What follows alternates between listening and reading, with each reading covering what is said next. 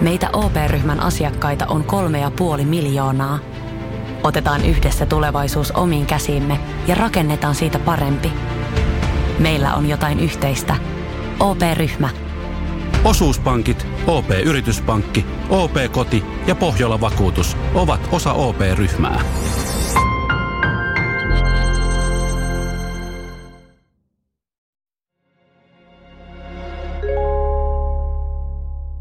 Kuuntelet ratkaisemattomat podcastia. Podcastin on tuottanut Podimolle Suomen podcast media.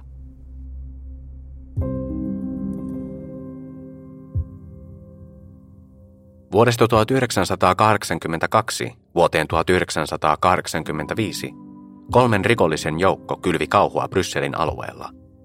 Miehet olivat yleensä aseistautuneet puoliautomaattikiväärein ja heidän väkivaltaiset iskunsa kohdistuivat lähinnä ruokakauppoihin. Heidän rikossarjansa johti lähes 30 ihmisen kuolemaan, yli 40 haavoittumiseen ja jätti koko maan kauhun ja ihmetyksen valtaan. Sekä miesten motiivi että henkilöllisyydet jäivät arvoitukseksi. Brabantin tappajat. Osa 5. Vuonna 1986 kun Madani Bohoche odotti oikeudenkäyntiä syytettyänä Juan Mendesin murhasta, tutkinnat Brabantin tappajien löytämiseksi jatkuivat. Rikosaallon alkamisesta oli jo lähes puoli vuosikymmentä. Väkivaltaisten rosvojen edellisestä hyökkäyksestä oli jo melkein kaksi vuotta, mutta se ei rauhoittanut kansalaisten mieltä. Olivathan rikolliset kadonneet vuosien 1983 ja 1985 välillä, vain ilmaantuakseen jälleen väkivaltaisempana kuin koskaan. Paineen alla poliisi jakoi päätutkintalinjansa kahteen eri osaan. Charleroin ranskankieliseen alueeseen Brysselistä etelään ja Dendermonden hollanninkieliseen alueeseen Brysselistä pohjoiseen. Jaon tarkoituksena oli sekä yhdistää maan kaksi puoliskoa yhteisen haasteen edessä, että herättää uusia ideoita ja teorioita. Ensimmäinen vuosi tuotti positiivisia tuloksia. Poliisituomari Freddy Trotchin johtaman pohjoisen Dendermonden ryhmän työ palkittiin löydöllä metsiköstä, jonne Brabantin tappajat olivat hylänneet autonsa. Kuten aiemmin kerrottiin, viimeisen Alstin rikoksensa jälkipelissä he olivat suunnanneet metsäiselle alueelle polttaakseen autonsa ja heittääkseen putkikassillisen aseita ja ammuksia veteen. Eräs silminnäköistä muisti nähneensä alueella suuren ruumiin maassa makaamassa, mikä johti teoriaan siitä, että yksi aseistautuneista roistoista, jättiläinen, olisi kuollut tai vakavasti haavoittunut heidän viimeisessä tulitaistelussaan. Tutkintaryhmät löysivät aseita täynnä olevan kassin erästä alueen kanaaleista. Tämä tapahtui marraskuussa 1986, lähes vuosi viimeisen hyökkäyksen jälkeen, mikä johti salaliittoteorioihin. Niiden mukaan kassi olisi tahallaan viety paikalle, tai poliisi olisi lavastanut löydön. Useimmat vähät välittävät tällaisista huhuista, sillä aseesta löydettiin selkeitä todisteita, jotka yhdistivät useita Brabantin tappajiin liitettyjä rikoksia – Tämän ansiosta poliisi yhdisti myös kaupoissa tehdyt väkivallanteot moniin muihin mielettömiin murhiin, kuten Jose van den Ainden vuonna 1982, Angelu Konstantinin vuonna 1983 sekä Jean ja Marie Sysmosikin vuoden 1983 lopulla. Tätä ennen yhteydet rikosten välillä olivat olleet epävarmoja.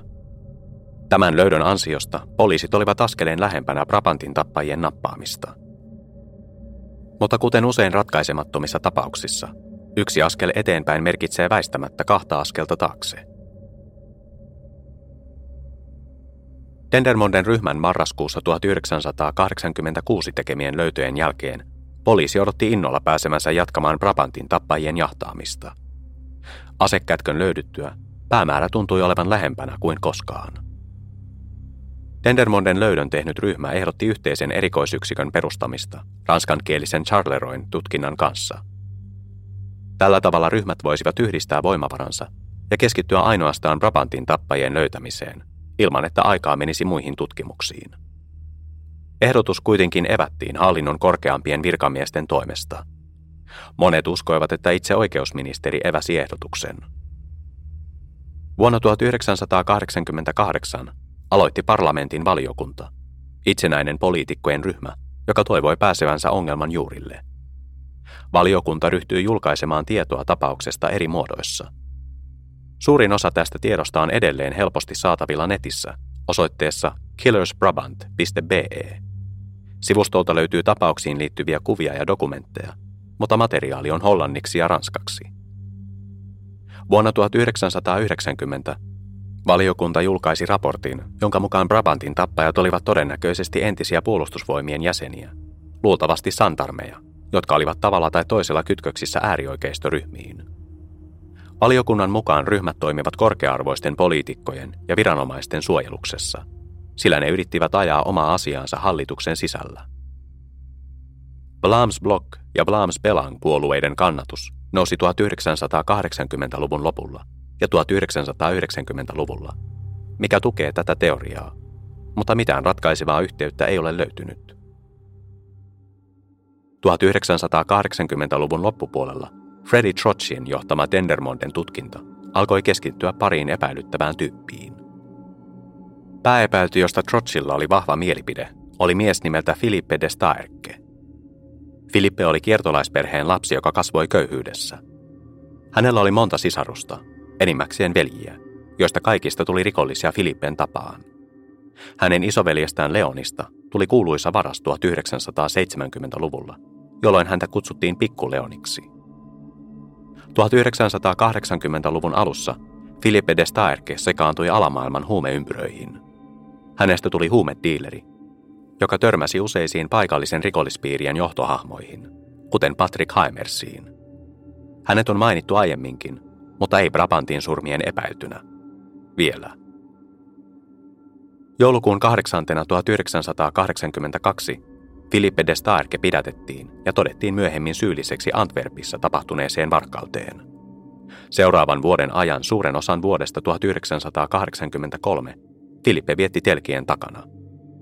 Luonnollisesti tämä sulkee hänet pois epäiltynä suurimmassa osassa Brabantin tappajien tapauksissa. Mutta joulukuussa 1983 Filippe osallistui erääseen historian suurimmista vankilapaoista. Belgialainen media kutsui tapausta vuosisadan paoksi – Lähes 40 vangin onnistui paeta tiukoista turvatoimista huolimatta. Filippe palasi Brysseliin, mutta vangittiin vain puoli vuotta myöhemmin uudelleen. Hän palasi vankilaan, istui tuomionsa loppuun ja pääsi lopulta vapauteen maaliskuun 13. päivänä 1985. Vapautuksen oli tarkoitus olla väliaikainen. Päästyään vankilasta, Philippe de Staerke pakeni. Hän palasi Brysselin alueelle, jossa hän perusti veljiensä ja entisten rikoskumppaniensa kanssa rikollisryhmän. Ryhmä, joka sai nimen Basroden jengi, aloitti erilaisten arvokuljetusten aseelliset ryöstöt. Jengi oli hyvin varusteltu ja aseistettu, ja ilmeisesti tutustui erääseen Jean Bultotiin.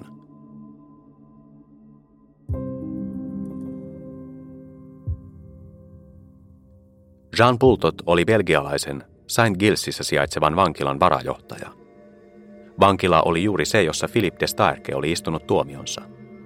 Jean Bultot oli tunnettu siitä, että hän oli hyvin myötämielinen tietyille vangeille. Itse asiassa monet entiset vangit kuvailivat Bultotia läpeensä korruptoituneeksi. Sen lisäksi, että hän suosi tiettyjä rikollisia, hänen väitettiin värväävän heitä tulevia rikoksia varten. Bultotilla oli yhteyksiä aiemmin mainitsemiini äärioikeistoryhmiin. Hän sattui myös olemaan fanaattinen aseiden suhteen ja omisti laajan ampuma-asekokoelman.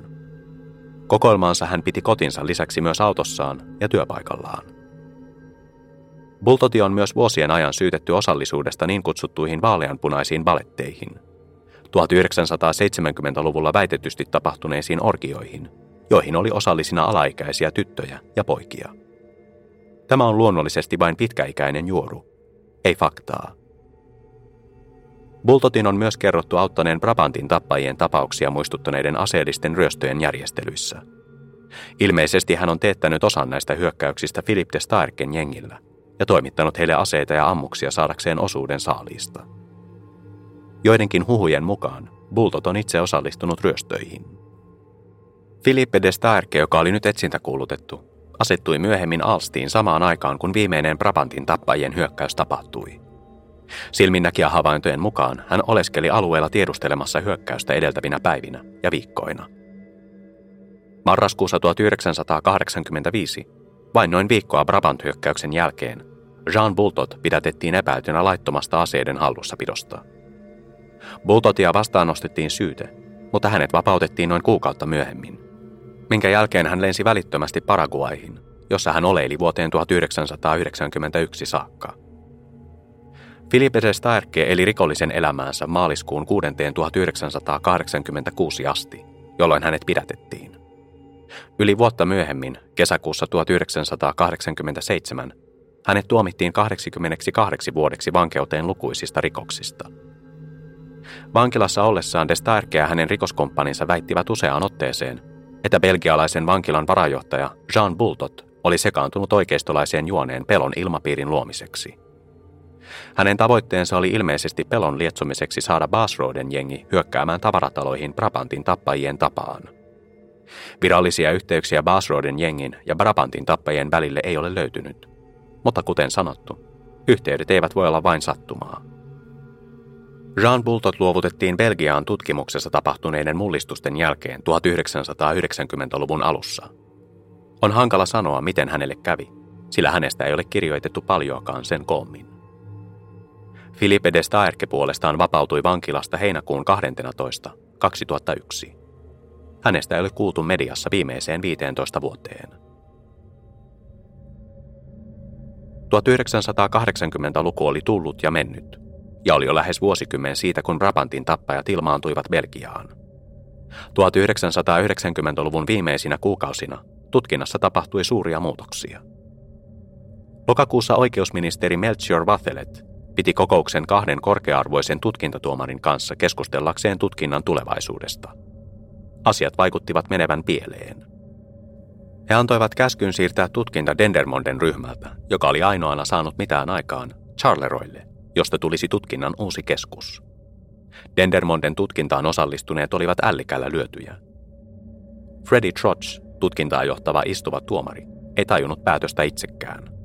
Siinä ei ollut mitään järkeä. Monet ovat pohtineet, miksi tämä vaihdos tarkalleen ottaen tapahtui. Dendermonden ryhmä oli löytänyt aseet marraskuussa 1986, ja vaikka tutkinta oli edennyt hitaasti seuraavina vuosina, hollantilainen tutkijaryhmä oli valmis yhteistyöhön ja toimimaan tutkinnan keskuksena. Sen sijaan tutkimus vietiin ryhmältä pois ja annettiin uudelle johtavalle tutkijalle, joka oli varsin kokematon, eikä ollut johtanut suuren luokan tapauksia aiemmin. Nykyisen tutkinnan perusteella monet ovat arvelleet, että Freddie Trotch ja hänen ryhmänsä nuuskivat sellaisia yhteyksiä, joita hallinnon pamput eivät halunneet tutkittavan. Ryhmä oli ilmeisesti pyrkinyt paljastamaan kansainvälisiä yhteyksiä seuratessaan huhua, jonka mukaan rikoskumppanit, kuten Madani Bohouche, Robert Bayer ja Jean Bultot, olisivat ostaneet osan aseista Amerikasta. Joka tapauksessa tutkinta siirrettiin Charleroin ranskankieliselle alueelle, Pierre Hennuin valvovan silmän alle. Henry oli korvanut edeltäjänsä Brabantin tapauksessa sen vuoden helmikuussa, mikä antoi hänelle vain kahdeksan kuukautta aikaa käydä läpi yli miljoona sivua asiakirjoja. Brabantin tappajien tapauskansi oli tuolloin jo niin valtava, mikäli jokainen todiste, epäilty ja teoria laskettiin mukaan. Nykyään määrä on kaksinkertainen. Muutos oli kaikkea muuta kuin sujuva. Dendermonden ja Charleroin ryhmien ensimmäinen tapaaminen jossa hollanninkielisen tutkijaryhmän oli tarkoitus saattaa ranskankielinen ajan tasalle tutkimuksen etenemisestä ja antaa heille tutkimusasiakirjat, toteutettiin ilman tulkkia. Vaikka ryhmillä oli jonkinlainen käsitys toistensa kielestä, on lähes koomista ajatella hollantilaista poliisia yrittämässä viittoa tutkimuksensa yksityiskohtia ranskalaiselle poliisille. Kaiken kukkuraksi yksi uuden Charleroi-ryhmän ballistiikka-asiantuntijoista joutui arvostelun kohteeksi – sillä kävi ilmi, ettei hänellä ollut lainkaan kokemusta tai merittejä.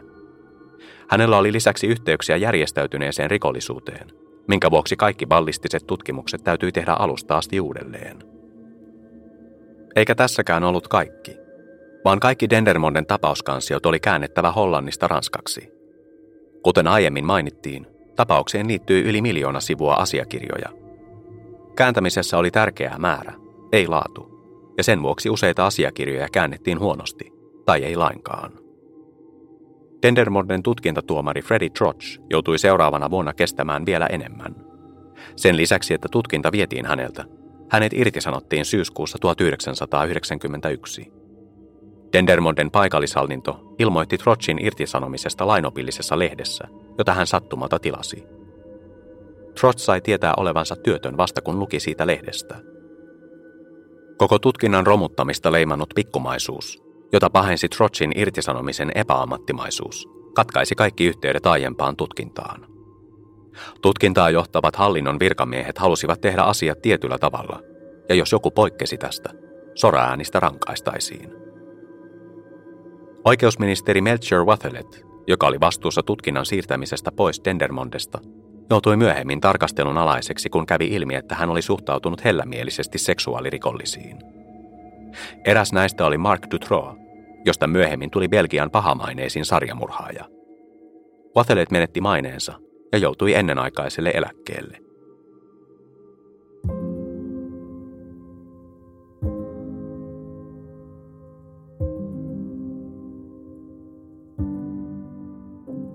Vaikka koko tutkinta olikin käännetty dramaattisesti ylösalaisin, se raahusti eteenpäin. Useita johtolankoja tuli ja meni, liittyen muun muassa miehen nimeltä Patrick Heimers. Tämä nimi on mainittu kahteen otteeseen tämän sarjan aikana. Patrick Heimers oli kuuluisa pituudestaan ja urheilullisuudestaan, mutta myös kauniista piirteistään, jotka viehättivät monia. Hänellä oli vaaleat hiukset, siniset silmät ja ruumiin rakenne, jonka perusteella hän olisi hyvin voinut olla jättiläinen – Kuten monet muut miehet, joista on puhuttu parissa viime jaksossa, Patrick Heimersilla oli huumeiden ja väkivaltarikosten värittämä menneisyys. Toisin kuin muut miehet, hän tuli etuoikeutetusta perheestä. Hänen isänsä oli varakas yrittäjä, eikä Patrickilta puuttunut mitään. 1970-luvun lopussa ja 1980-luvun alussa Patrick alkoi kokeilla huumeita, minkä vuoksi hän ajautui huonoon seuraan – ja oli pian kaulaansa myöten rikosten maailmassa. Vuonna 1978, ollessaan 25, Patrick tuomittiin kolmeksi vuodeksi vankilaan naisen joukkoraiskaukseen osallistumisesta. Hän vietti telkien takana vain 14 kuukautta, minkä jälkeen hänet vapautettiin. Hän palasi heti itselleen tuttuun rikolliseen seuraan. Vähitellen hänestä tuli kokainiaddikti, mikä pahensi hänen yhä väkivaltaisempaa luonnettaan. Hän aloitti yhteistyön Philip LeCroin kanssa. Yhdessä he keräsivät rikollisjoukon, joka onnistui pysymään kasassa vuosikausia. Vaikka jengi sai nimensä pidemmän ja komeamman Patrickin mukaan, se oli LeCroin keksintöä. LeCroy osoittautuikin vuosien varrella varsin kekseliäksi ja älykkääksi. Joukki ryösti lähinnä arvokuljetuksia, mutta epäilyjä välttääkseen kohdisti iskujaan myös muualle – Ryöstösaaliin he käyttivät pestyään rahan ensin vaivatta omien ja tuttaviensa yritysten kautta. Vuosikaudet rikolliset iskivät kohteisiinsa jäämättä poliisin haaviin. Haimersin huumeongelma teki hänestä kuitenkin yhä äkkipikaisemman ja väkivaltaisemman, mikä johti marraskuussa 1985 kuuden ihmisen kuolemaan. Yksi jengin jäsenistä löytyi kuukausia myöhemmin itsemurhan tehneenä. Monet uskovat Haimersin itsensä olleen rikoskumppaninsa kuoleman takana, olettaen, että hän piti kumppaniaan riskinä ja lavasti tämän ampuneen itseään päähän. Vuonna 1987 poliisi alkoi viimein tutkia Haimersia. He uskoivat hänen olleen mukana pitkässä aseellisten ryöstöjen sarjassa. Haimers pidätettiin, mutta rikoskumppanit vapauttivat hänet, kun häntä kuljetettiin paikasta toiseen odottamaan tuomiota. He todellakin pysäyttivät poliisikuljetuksen ja pyssyt paukkuen vapauttivat Haimersin kuin toiminta elokuvassa konsanaan. Pako oli Philip LeCroin suunnittelema, mikä todisti hänen kykynsä jälleen kerran. Myöhemmin LeCroy kertoi, että oli pelännyt Haimersin tunnustavan rikokset ja paljastavan heidän identiteettinsä poliisille. Tämän jälkeen poliisi uskoi Patrick Haimersin paineen ulkomaille. LeCroy vaimoineen pakeni Ranskaan, mutta Haimersia oli mahdoton löytää. Se ei kuitenkaan estänyt miehiä tekemästä yhteistyötä, kun he suunnittelivat vuosisadan rikosta. Vuonna 1989, kaksi vuotta paon jälkeen, alkoi liikkua huhuja, että Haimersin jengi on jälleen toiminnassa. He jatkoivat arvokuljetusten aseellisia ryöstöjä, kunnes tammikuussa 1989 he ottivat panttivangiksi Belgian entisen pääministerin Paul van den Boyenantsin. Tapauksesta tuli välittömästi yksi Belgian historian suurimpia skandaaleja. Jengi pakeni Ranskaan, josta käsin se vaati useiden kymmenien miljoonien dollarien lunnaita pääministerin vapauttamiseksi.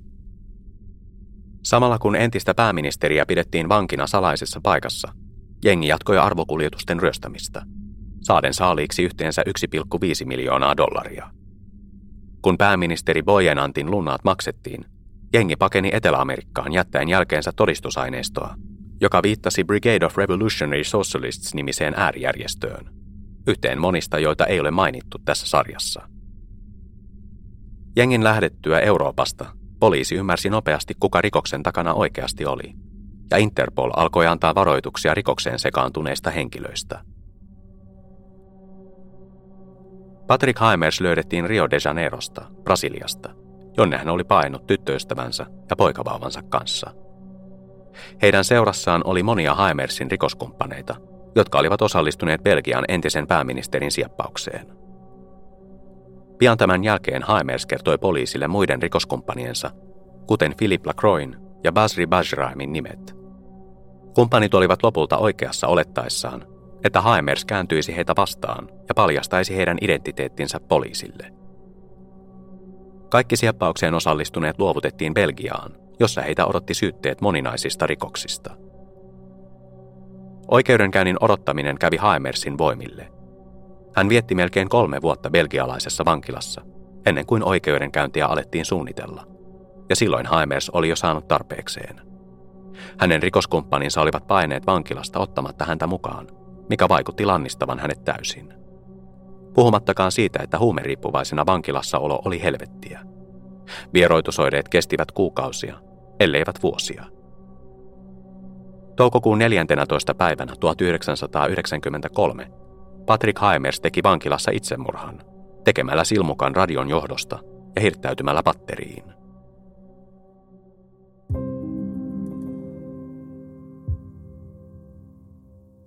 Myöhemmin monet ovat pitäneet häntä pääepäiltynä Brabantin tappajien rikoksiin. Hänen ulkonäkönsä sopii jättiläisen kuvauksiin, ja hänen pitkä listansa ryöstöjä ja muita rikoksia on varsin samanlainen kuin kolmen tuntemattoman roistonkin. Monet ovat kuitenkin esittäneet epäilyksensä Haimersin nimeämisestä. Toisin kuin Brabantin tappajien rikokset, jotka olivat kärsivällisesti ja huolellisesti suunniteltuja, Patrick Haimers ja hänen jenginsä olivat holtittomia, kuten pääministerin sieppauksesta ja lunnasvaatimuksesta voi päätellä. Poliisi uskoo, että Patrick Haimers ja hänen rikoskumppaninsa, joista monet ovat istuneet tuomionsa ja jatkaneet elämää vankilan ulkopuolella, ovat saattaneet tehdä paljon enemmän rikoksia kuin on tiedossa. Tämän jakson nauhoittamisen aikaan yhdenkään näistä rikoksista ei ole todistettu liittyvän Brabantin tappajiin.